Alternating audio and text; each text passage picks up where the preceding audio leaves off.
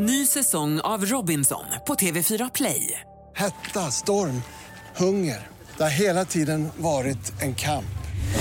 Nu är det blod och tårar. Fan, händer just det. Detta är inte okej. Okay. Robinson tjugo tjugofyra, nu fucking kör vi. Streama söndag på T V fyra Play.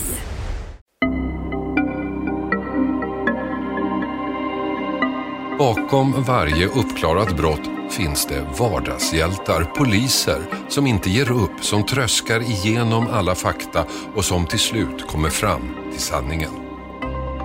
Under alla år som jag gjort Efterlyst har jag träffat hundratals brottsoffer som alla vill ha upprättelse genom att den skyldige ställs till svars. Jag har också träffat hundratals brottslingar som i många fall trodde att de skulle klara sig, i alla fall i den stund de utförde brottet. Men den här podden handlar inte om brottsoffer. Den handlar inte om förövare. Den här podden handlar om de som gör sitt jobb. De som ser till att den skyldige åker fast. De som ger brottsoffren upprättelse. Den här podden handlar om utredarna som löste fallen jag aldrig glömmer. Alla mord är tragiska. Alla mord är fullständigt onödiga. Det finns inget som rättfärdigar en sån handling någonsin. Men ibland finns ett motiv, en anledning som vi andra kan följa. Inte förstå, inte förlåta, men ändå logiskt få ihop. Dubbelmordet på artonåriga Emma och Linda på Hallandsåsen tjugohundrafyra är inte ett sånt mord. Det är kanske det mest meningslösa dåd jag någonsin hört talas om. Två unga flickor träffar av en slump två killar som är sjutton. En av tjejerna har en bil och det blir hennes död. tjugohundrasju gjorde vi en dokumentär i T V tre om det som då hade kommit att kallas dubbelmordet på Hallandsåsen.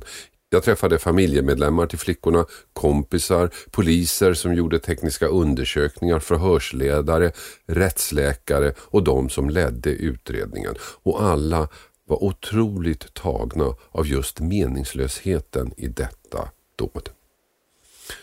Och jag minns en sak särskilt väl. Vi skulle filma på den plats där flickornas kroppar hittades, i en skogsdunge på Hallandsåsen nära Båstad.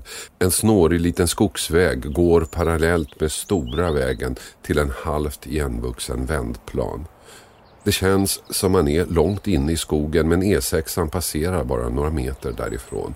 Men platsen är så igenvuxen att den stora vägen inte syns. Det är bara ljudet från de passerande bilarna som tränger igenom.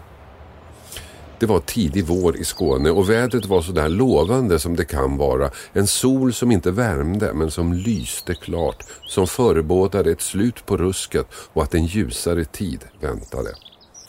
Fotografen var överförtjust över just det här ljuset. Han ställde upp kameran och förberedde ljudupptagningen. Själv gick jag fram och tillbaka och övade på det jag tänkte säga. Och så började inspelningen. Och då, plötsligt på ett ögonblick, förändrades allt. Solen gick hastigt i moln. Temperaturen sjönk flera grader på några sekunder och en hagelstorm drog helt oväntat in över oss. Det blev mörkt, blött och isande kallt. En kyla som nådde ända in i själen. Jag kan inte påminna mig att jag någonsin fryst på just det sättet. Det var som om vädret speglade det fruktansvärda som hänt på platsen vi var på. Som kölden de två unga tjejerna dog av. Som om döden själv uppenbarade sig. Jag blev oerhört tagen och rädd. Jag kände verkligen ångesten platsen förmedlade. Den kyla jag kände präglar hela den här historien. En historia helt utan känslor från gärningsmännen, i alla fall en av dem. Allting började egentligen en vecka före morden. Emma och Linda hade varit på klubben Madison i Båstad. De hade känt varandra länge. Två helt vanliga tjejer som obekymrat levde i nuet, med hela livet framför sig, som just tagit de första stegen mot en egen tillvaro. Emma, glad över sitt nya körkort och stolt över bilen hon fått av sina föräldrar, hade precis börjat plugga i Halmstad. Linda, lite mer tillbakadragen kanske, hon studerade i Varberg och hade börjat sin första praktikplats. Båda två helt vanliga och skötsamma tjejer. På väg hem den där fredagskvällen från klubben i bilen så ser de två sjuttonåriga killar, Eddie och Robin, som promenerar och erbjuder dem skjuts. De tackar ja och hoppar in. I veckan som följde hade Linda kontakt med Eddie och de gör upp att träffas alla fyra igen helgen efter på lördagen den sextonde januari tjugohundrafyra. Till sina föräldrar sa tjejerna ingenting om killarna, bara att de skulle till Varberg i helgen. Glada i hågen åkte de iväg. De kom aldrig hem igen. På måndagen hittar en man Emmas bil totalkraschad i backen nedför Hallandsåsen i närheten av Östra Karups kyrka, och bredvid den kraschade bilen låg en mobiltelefon. Men av de som funnits i bilen fanns inga spår.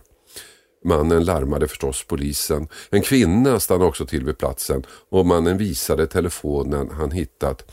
Och kvinnan såg att det senaste slagna numret var till Eddie Båsta. Hon ringer det numret.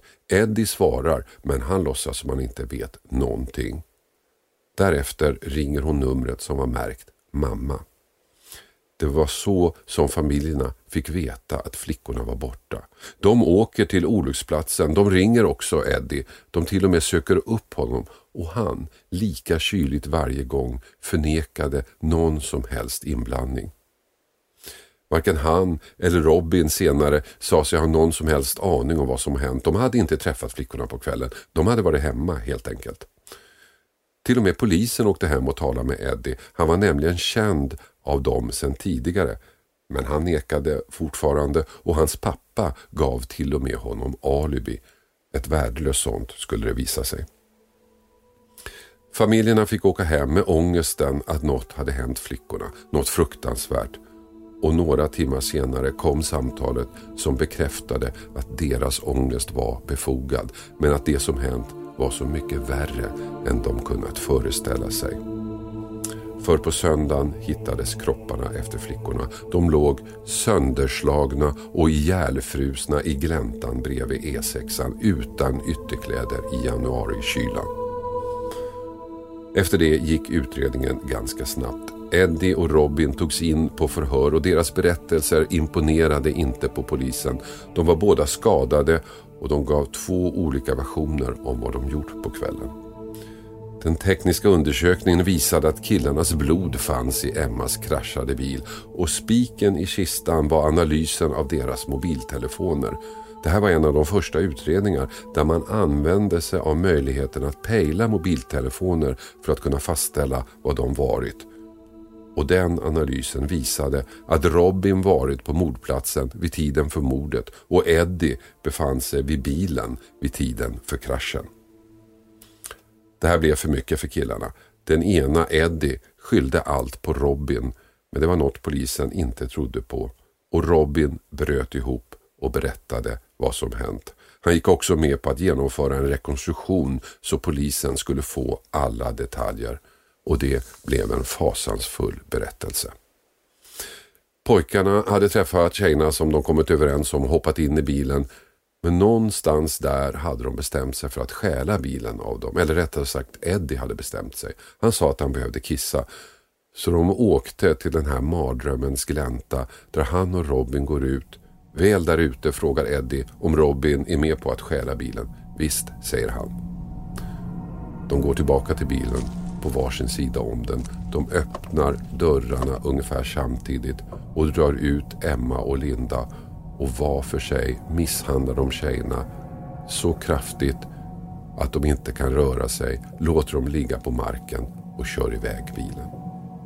De hinner inte särskilt långt innan de kraschar någon kilometer därifrån, som genom ödets svarta ironi klarar sig båda utan allvarliga skador. Kvar i skogsgläntan ligger de två offren. En är medvetslös, den andra försöker släpa sig fram men misslyckas. Båda fryser ihjäl.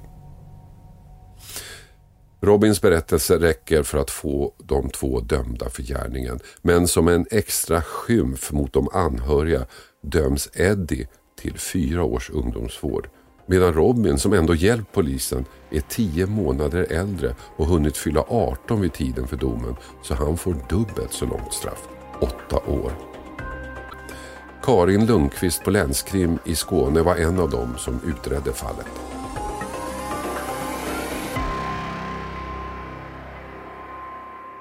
Jag var, jobbade som utredare på, på Länskrim då och hade beredskap som utredare för just grova misstanke kring grova våldsbrott. Och kommer du ihåg då när du fick liksom, när du blev inringd eller någon informerade dig, eller hur det gick till? Ja, eh, jag blev först inringd av eh, beredskap i kommissarie eh, och han eh, ringde egentligen och, och sa att eh, de hade fått in en, en, en anmälan om, ett, om försvunna flickor och att man eh, var rädd att det, det hade hänt om någonting, så att vi skulle göra oss eh, beredda och att vi skulle åka upp mot Helsingborg. Och det var innan vi visste vad som hade hänt. Och det, det, det som att säga föranledde larmet var ju att man hade hittat den här bilen som var kraschad medan flickorna som hade haft bilen var borta. Det var egentligen det som föranledde då larmet. Vad var det som gjorde att man tog det på så stort allvar direkt? Det var nog rätt många olika delar. Precis som du säger, det var bilen man hittade eh, och eh, den ena flickan hade precis fått sin bil eh, av sina föräldrar och eh, hon var alltid rädd om sin bil, eh, hade aldrig lånat ut den och så vidare, och att hon då var försvunnen, eller hon och hennes eh, väninna eh, och att man inte hittade dem helt enkelt. Eh, Klädesplagg från eh, flickorna fanns kvar i bilen den, eh, och att den var så demolerad. Eh, det var, det var många faktorer. Det måste ha varit en ganska märklig anmälan det här ändå. En, en, en så skadad bil och så inget spår av, av, av flickorna. Nej, och, och det var ju också en del som, som gjorde att man... Man eh, tog det på allvar helt enkelt, att, att eh, det var någonting, man fick känslan ganska snabbt att det var något som inte stämde. Vi hoppades ju in i det längsta att, att flickorna eh, hölls eh, ja, mot sin vilja någonstans. Mm, mm. Men ni var övertygade om att något allvarligt hade hänt, att det inte var bara så att de hade krockat med bilen och sen höll sig gömda för de skämdes. Det, det alternativet trodde ni inte på? Nej, det trodde vi inte. Utan någonting hade hänt flickorna. Frågan är bara vad, var, vad det var helt enkelt. En annan märklig detalj som jag kommer ihåg från det här är ju att en av dem som sen blev huvud, huvudmisstänkt, nämligen Eddie, eh, han figurerade ju redan den dagen när bilen var funnen, men innan flickorna hittades. Han var ju redan då, han, föräldrarna hade tagit till en av flickorna tagit kontakt med honom och även polisen. Ja, precis. Anledningen till det var ju att man hittade en telefon och den tillhörde en av flickorna, eh, Emma, som eh, hennes bil, som ägde bilen och körde. Eh, och då var det ju en upphittare som, som eh, tittade i den mobilen och så eh, senast uppringda samtal, och det var ju Eddie. Eh, och det var ju i samband med det man, hon också, den här upphittaren, hittade numret eh, eller till mamma och ringde upp det. Och det var så som föräldrarna fick reda på då, att det hade hänt en olycka. Och den här Eddie var ju redan känd av polisen sedan tidigare. Det var liksom inte någon vanlig tonårskille. Det måste ju också ha gjort att ni blev väldigt oroliga när ni förstod att han på något sätt var inblandad i det här. Ja, och det, det var ju de här eh, polispatrullerna som, som eh, kände till honom eh, sedan tidigare. Hans kriminella bakgrund eh, som också sökte upp honom i, i huset. Och det, det var ju inte så, det var ju tre till fyrahundra meter ifrån där bilen eh, var krockad. Så ni hade i det här läget, ni hade en kraschad bil, ni hade två försvunna eh, flickor och ni hade en känd kriminell tonåring. Jag menar, den mixen måste ha bidragit i högsta grad till er oro. Absolut, absolut. Sen hittades kropparna senare den dagen. Kommer du ihåg hur du, hur du fick besked om det? Ja, det var ju som jag sa tidigare att jag, jag blev uppringd egentligen för att vi skulle åka upp och de, att spaningsledaren tog det på fullaste allvar att någonting har hänt flickorna. Vi måste börja eh, och göra aktiva eftersökningar på dem. Att det här är inte bara en, att de håller sig undan som, som du sa, utan det, någonting har hänt. Eh, så jag satt i bilen upp till Helsingborg eh, när kommissarien ringde en gång till och sa att vi har hittat flickorna. Jag fick ju reda på att där var eh, bilspår efter en bil som verkar ha lämnat ganska med, med en rivstart eftersom det var lite jord över en av flickorna. Eh, och att flick, båda flickorna låg på varsin sida om, eh, om bilspåret. Jag, jag kan tänka mig att i det här läget då när ni har hittat eh, flickorna, ni ser att de eh, har blivit grovt misshandlade. Och då har ni ju också två personer eh, som ni vet att de var med, nämligen Eddie och Robin. Och, eh, och en av dem känner ni sedan tidigare. Det måste ju ändå ha varit någon slags känsla att, att, det, att ni visste redan vilka som var ansvariga för detta. Nej, det vill jag nog inte hålla eh, riktigt för sant, utan det var... Spaningsledaren eh, tittade på hela bevisläget eh, och eh, men tog ändå ett beslut på ett eh, polisiärt hämtningsbeslut på killarna.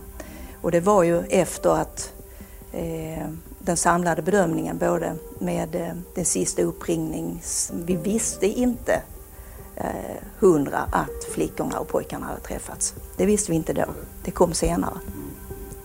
Ja, det ni hade då var i telefonsamtalet där att, att, att det fanns med i hennes telefon och du ringde den sista upphängda.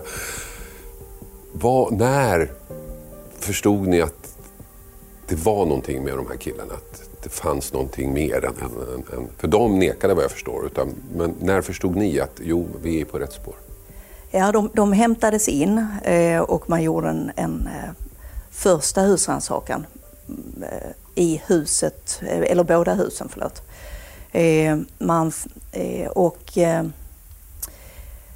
eh, vi, eh, när vi då fick in dem eh, till polishuset eh, så, så eh, såg vi att de hade skador båda två, eh, både på händer och eh, i ansiktet. Inget, inte så allvarliga skador, utan om man, om man tittar på bilen så hade vi ju trott att det var, skulle vara mycket värre skador på dem som hade varit i bilen. Men det var eh, lite rivsår och lite skador på händer och lite blåmärken och sånt där. Så att vad vi började med var ju egentligen ett första förhör där de delgavs misstanke, hade rätt till försvara och sådär. Eh, och sedan eh, bar iväg till rättsläkaren för en levande undersökning av, av eh, båda, både Eddie och eh, Robin. Mm. Och sen fick ni så småningom, nu vet inte jag exakt i vilken följd saker och ting inträffade, men ni fick i alla fall bekräftat att det var deras blod i bilen. Var det det som var avgörande? Nej, eh, delvis. Det var, det var nog en samlad bedömning där också. Precis som du säger, där fanns blod i bilen eh, av eh, en av killarna. Eh, men där var också, eh, vi hittade en vante som tillhörde Emma med blod på. Eh, och det var Emmas blod på, på den här vanten, vi av med den andra vanten, en tumvante. Vilket visar på att de som var i bilen när bilen krockade eh, har haft eh, åsamkat Emma en skada. Och Emma hade inte varit i bilen så att säga när den krockade, så det måste ha kommit innan. Eh, vi, där, det, det som blev avgörande skulle jag säga, det var eh, den här, de masstömningarna som gjordes. Eh, vi gjorde masstömningar i Ängelholm, eh, uppe eh, på eh, uppe på Hallandsåsen. Eh, och när man fick sen tömningen, eh, eller resultatet på hur masten tömde, eh, och även tömningar på Robins mobil och Eddies mobil, så visade det sig att eh, Robin fick, eh, hade fått ett, S, ett mass-sms eh, från en tjej. Och det var kring två tiden på eh, mordnatten. Och det visar då att eh, det pekade ut att Robin hade varit på platsen precis vid den tidpunkten. Mm, på mordplatsen? På mordplatsen, ja. ja. Och Eddie hade varit vid, vid bilen, visade sig, ungefär när den hade kraschat? Ja, och då pratar vi mm, tio till tolv minuter senare. De här masttömningarna då som ni gjorde, de, de går ju ut på att pejla in var telefoner har befunnit sig vid, vid olika tidpunkter. Det var inte en helt eh, vanlig metod då? Nej, det har ju gått några år sedan dess. Det var det. Ehm, så att eh, vi hade ju en, en teletekniker eh, med, och, det, och spaningsledaren som tog över, eh, Annika Nilsson, och, eh, och eh, ytterligare en person eh, var på plats tillsammans med teleteknikern och eh, egentligen prickade exakt och fick signalen att den pekar precis på den här lilla grusvägen där, där flickorna låg. För jag kommer ihåg att, att när, när jag då fick höra om det här, att det, det var första gången jag hörde talas om att man använde just den metoden, att man avlyssnar telefon och så här, det hade man gjort tidigare. Men just det här med att pejla in var de befann sig var för mig helt nytt. Ja, eh, ganska nytt i alla fall. Vi har använt det tidigare, men, eh, men eh, det var ganska nytt då. Men då har ni, eh, då har ni ju två personer, har, då har ni plötsligt rätt mycket på dem. Ni vet att de har befunnit sig där och så vidare. Men de nekar fortfarande. Mm. Vad, vad, vad behöver ni i det läget för att komma vidare? Ja, vi hade ju inte fått masstömningen då. Utan när de blev eh, anhållna så hade vi ju egentligen en rättsläkare som visar som visar på skador. Eh, vi har tagit in deras telefoner eh, och eh, att bilen krockade nära Eddies eh, bostad.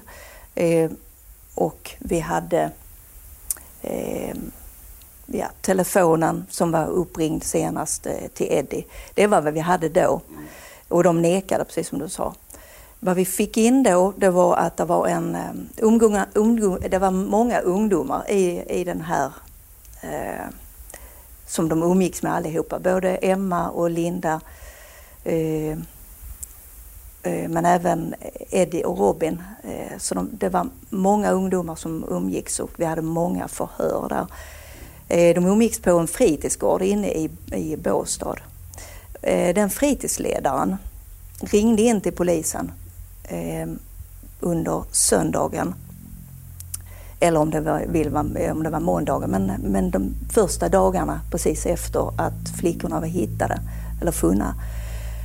Och han, han berättar då att han kom körande in mot Båstad och mötte, fick syn på Robin som kom gående. Robin hade var bara klädd i en t-shirt, hade en, sin jacka i, i famnen. Han stannar och, och tar upp Robin och frågar då varför han eh, inte har jackan på sig och så vidare. Och han säger då att ja, jag har, nej, jag har fläckar på jackan eh, för att jag har lekt med Eddies hundar. Eh, och han hade skador i ansiktet. Eh, han frågar, och den här fritidsledaren frågar det också, varför, varför eh, de skadorna, var de kommer. Det var också att han hade lekt med en hund. Han tyckte det var konstigt, det var ett märkligt beteende som Robin hade där och då. Så han, men han körde Robin hem. Men efteråt så ringde han till polisen när just han fick reda på att flickorna hade varit hittade och mördade. Uh. I det här läget som ni befann er då, så med de här två som nekar, så antar jag att förhören blir väldigt viktiga. När ni, när ni tror er vara säkra på att ni är rätt personer, så, så handlar det om att försöka få dem och, och så småningom ge upp sitt motstånd där. Och det lyckades då med, med en av dem. Ja, till, till att börja med, vi backar lite där, eh, precis som du säger, förhören eh, där. De, de, det, det var ju uppenbart att killarna hade försökt prata ihop sig. Vad de gjorde under kvällen, vad de skulle komma överens om. Att de hade varit hemma hos Eddie, eh, de hade druckit alkohol, hade de kommit överens om. De eh, hade spelat några spel och de hade tittat på tv. Ungefär där var de överens. Men när vi då gick in med det, eh, om detaljer, exakt vad de hade gjort, eh, så då föll det, för då, de hade tittat på fe, olika program, de hade eh, spelat olika, inte samma spel, de hade ja, gjort, det var en hel del saker som var olika. Vilket stärkte vårt, vår känsla att det här, vi har rätt personer eh, och vi måste bara fortsätta och leta bevis. Vad var det till slut som fick Robin att ge upp och berätta vad som egentligen hände? Han, eh, han fick eh, reda på eh, den här masstömningen. Att den eh, pekade, där, eh, som jag sa innan, eh, det här smset han fick. Eh, och, när, eh, och det var precis uppe på Hallandsåsen vid Skogsvägen. Och det var vid tiden för brottet som han fick det. Eh, då, då föll eh, masken, ska jag säga, för Robin. Och det var då han erkände och berättade att, att de hade varit där uppe. Och tagit eh, bilen och slagit tjejerna. Sparkat, slagit dem. Eddie måste ju också ha fått uppgifter om att hans version inte stämde. Men han, han bröt aldrig igenom. Nej, det gjorde han inte. Jag kan väl säga den enda förändringen jag såg på honom, det var egentligen att jag tyckte att han, han ändrade lite minspel, blev lite stramare i munnen. Eh, annars så fortsatte han och vidhålla att han inte hade varit där. Han eh, gjorde väl tillägget då, det var ju även en Eddies rock eh, där man hittade eh, blod eh, från Emma på insidan av en jackficka. Och när han fick det så då svängde han att, han att det var Robin som hade lånat hans jacka och hade gått iväg under kvällen. Men Robins erkännande ledde till att ni gjorde en rekonstruktion. Tar hand och visar hur det här gick till. När jag ser den, den filmades då förstås, när jag ser den så slås jag av att han ändå är ganska, är ganska oberörd. Han är ganska saklig. Mm. Um, det var en balansgång. Jag tyckte, jag tror nog att vi, både jag och eh,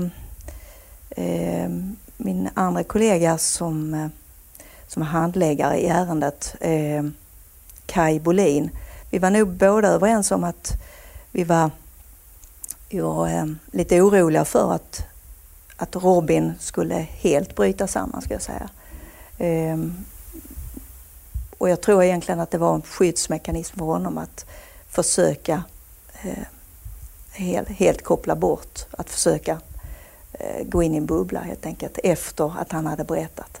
Och den berättelsen räckte ju sen till fällande domar där, där Robin råkade mer illa ut än Eddie på grund av åldersskillnaden på tio månader mellan dem.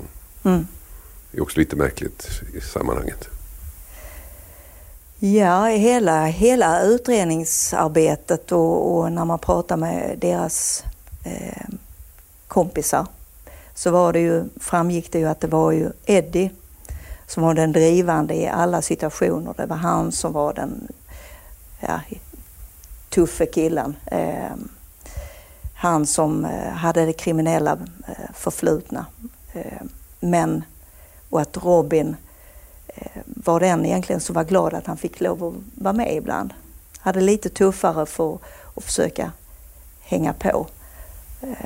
Och ja, det är, mm, jag håller med dig. Men, och det framställs väldigt ofta så. Men man ska också komma ihåg att de, de misshandlade varsin av flickorna. Det är inte så att Eddie misshandlade båda, utan de tog varsin. Så Robin var ju i sammanhanget lika inblandad som Eddie där och då. Absolut. Absolut. Det var inte så att han försökte förhindra eller på något sätt behöll sig passiv, utan han var minst lika aktiv. Japp. så absolut. Eh, så Eddie, Eddie gav sig ju på, enligt Robins berättelse, så var det Eddie som gav sig på Emma. Eh, när, de hade, när killarna hade lämnat bilen där på skogsvägen och gick ut, som de sa, för att gå ut och, och pinka. Eh, och det var då som Robin sa att nu, nu, nu, nu gör vi det, nu tar vi bilen, hade Eddie sagt till Robin då. Han har även diskuterat det tidigare under kvällen i baksätet när, när, när de körde runt i bilen. Eh, och då gick de in, ut eller mot skogs eller till bilen på skogsvägen från varsin sida av bilen eh, och eh, öppnade bildörrarna och drog ut tjejerna och sparkade och slog dem så att de blev liggande. Det är den här som, som, som jag har så oändligt svårt att förstå, därför att om man bara ville ta bilen, då räckte det att dra ut tjejerna och ta bilen och dra. Det här att man misshandlade dem och lämnade dem, det, det blir för mig helt obegripligt. Mm. Och det, det var det för oss också. Eh, vi, vi kunde liksom inte förstå varför man använde ett sådant övervåld eh, när man bara, som, precis som du säger, att man behövde eh, bara göra en, en fult trick och försöka få ut tjejerna på något sätt. Tidigare under kvällen kanske eh, lura till sig bilnycklarna och köra därifrån. Varför göra på detta viset? Och en annan sak som jag också slår mig, som jag tycker är obegripligt, att båda två använder så mycket övervåld. Som hade de kommit överens om det, men det hade de ju inte, om jag förstår det hela rätt. Nej, vi fick i alla fall inte Robin att berätta ingående hur, vad de hade kommit överens om i den delen. För han, han sa ju inte mycket mer än att, han, att de hade kommit överens att de skulle få ut tjejerna och, och ta bilen då i skogsvägen. Nu har det gått ganska många år sedan den här händelsen inträffade, men jag antar att det här måste ändå vara en av de märkligaste händelser du har varit med om och utrett. Ja, jag ska inte säga, ja, både, kanske inte märkligt, men kolossalt eh, eh, gripande och, eh, och hemskt helt enkelt. Fruktansvärt eh, brott eh, mot helt oskyldiga flickor som råkar ut för det här. Eh, helt eh, vansinnigt helt enkelt. Onödigt.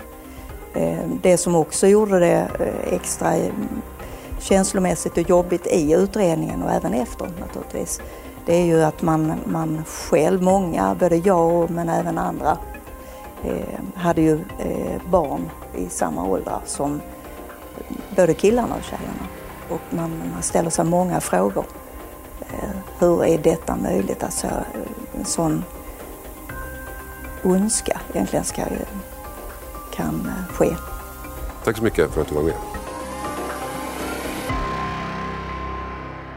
Emma och Linda skulle idag ha varit trettiotvå år. Hur deras liv skulle sett ut vet vi naturligtvis inte. Men en sak vet vi.